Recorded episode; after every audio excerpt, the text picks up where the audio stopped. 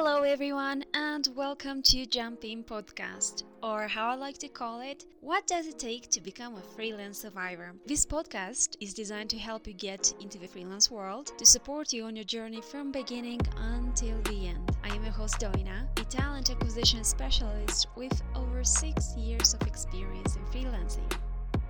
Welcome back to another episode of Jumping Podcast. If you are new into the freelance world, check the previous episodes where I share insights on how to find your skills, how to price your service, a fee structure to choose for your freelance business, and many more. Today, let's bring some clarity if a freelancer should provide estimate prices or fixed ones and which one would it be more convenient for a freelance business? I'll be honest with you. When my first client asked me, give me an approximate price and an exact date when this project will be completed, I was taken by surprise. And this is because I thought I will give an approximate one and we can take it from there. So you'll ask me right now, and what kind of estimates are you talking about?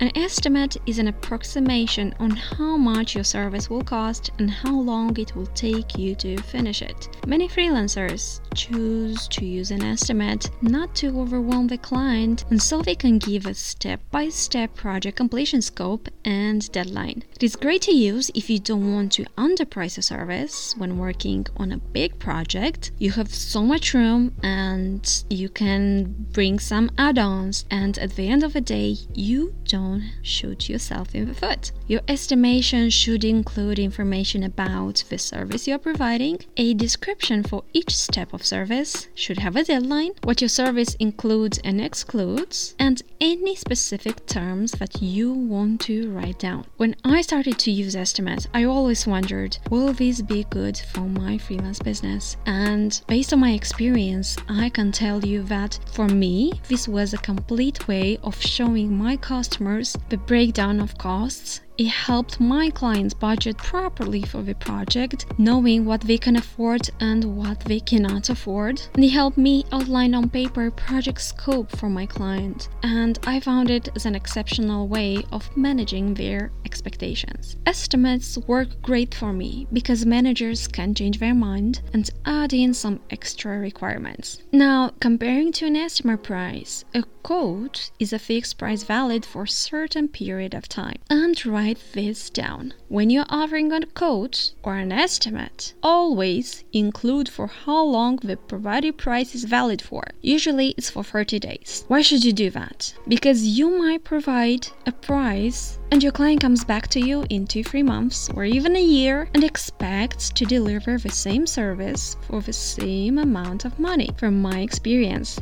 if a client gets back to you in two, three months after you sent him the offer, he was actually fishing for cheap options out there and nothing suited him. So, hello, he's back. Before offering a quote, understand what your client wants, break down the requirements, and add those in a contract of agreement. Empty any presumptions before you take the payment so none of you get trapped in a big misunderstanding. Why would a quote be a good option for your freelance business? Well, the price you see is the price you pay. Don't you trust the seller that tells you beforehand how much something will cost and in the end it does cost exactly as they said? Well, this brings peace of mind to your client. Another reason is that there is a clear line between receiving, giving, and costs, and your client can actually set realistic budget requirements. Estimates and providing a quote might overlap in your business, but its purpose stays the same.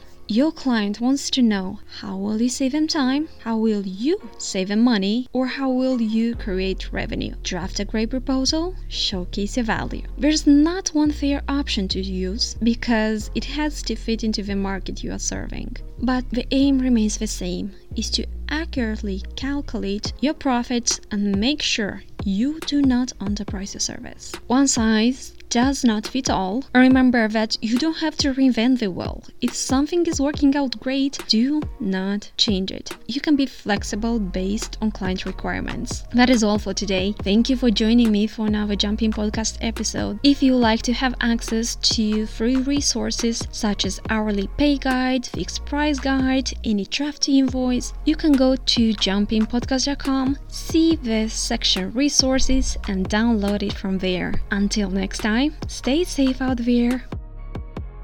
Thank you for joining me today. If you enjoyed today's episode, I would be grateful if you can leave a review on iTunes and tell me what you love about it or share with someone who might need future insights regarding freelancing. And don't forget to subscribe to stay on track with all the upcoming episodes.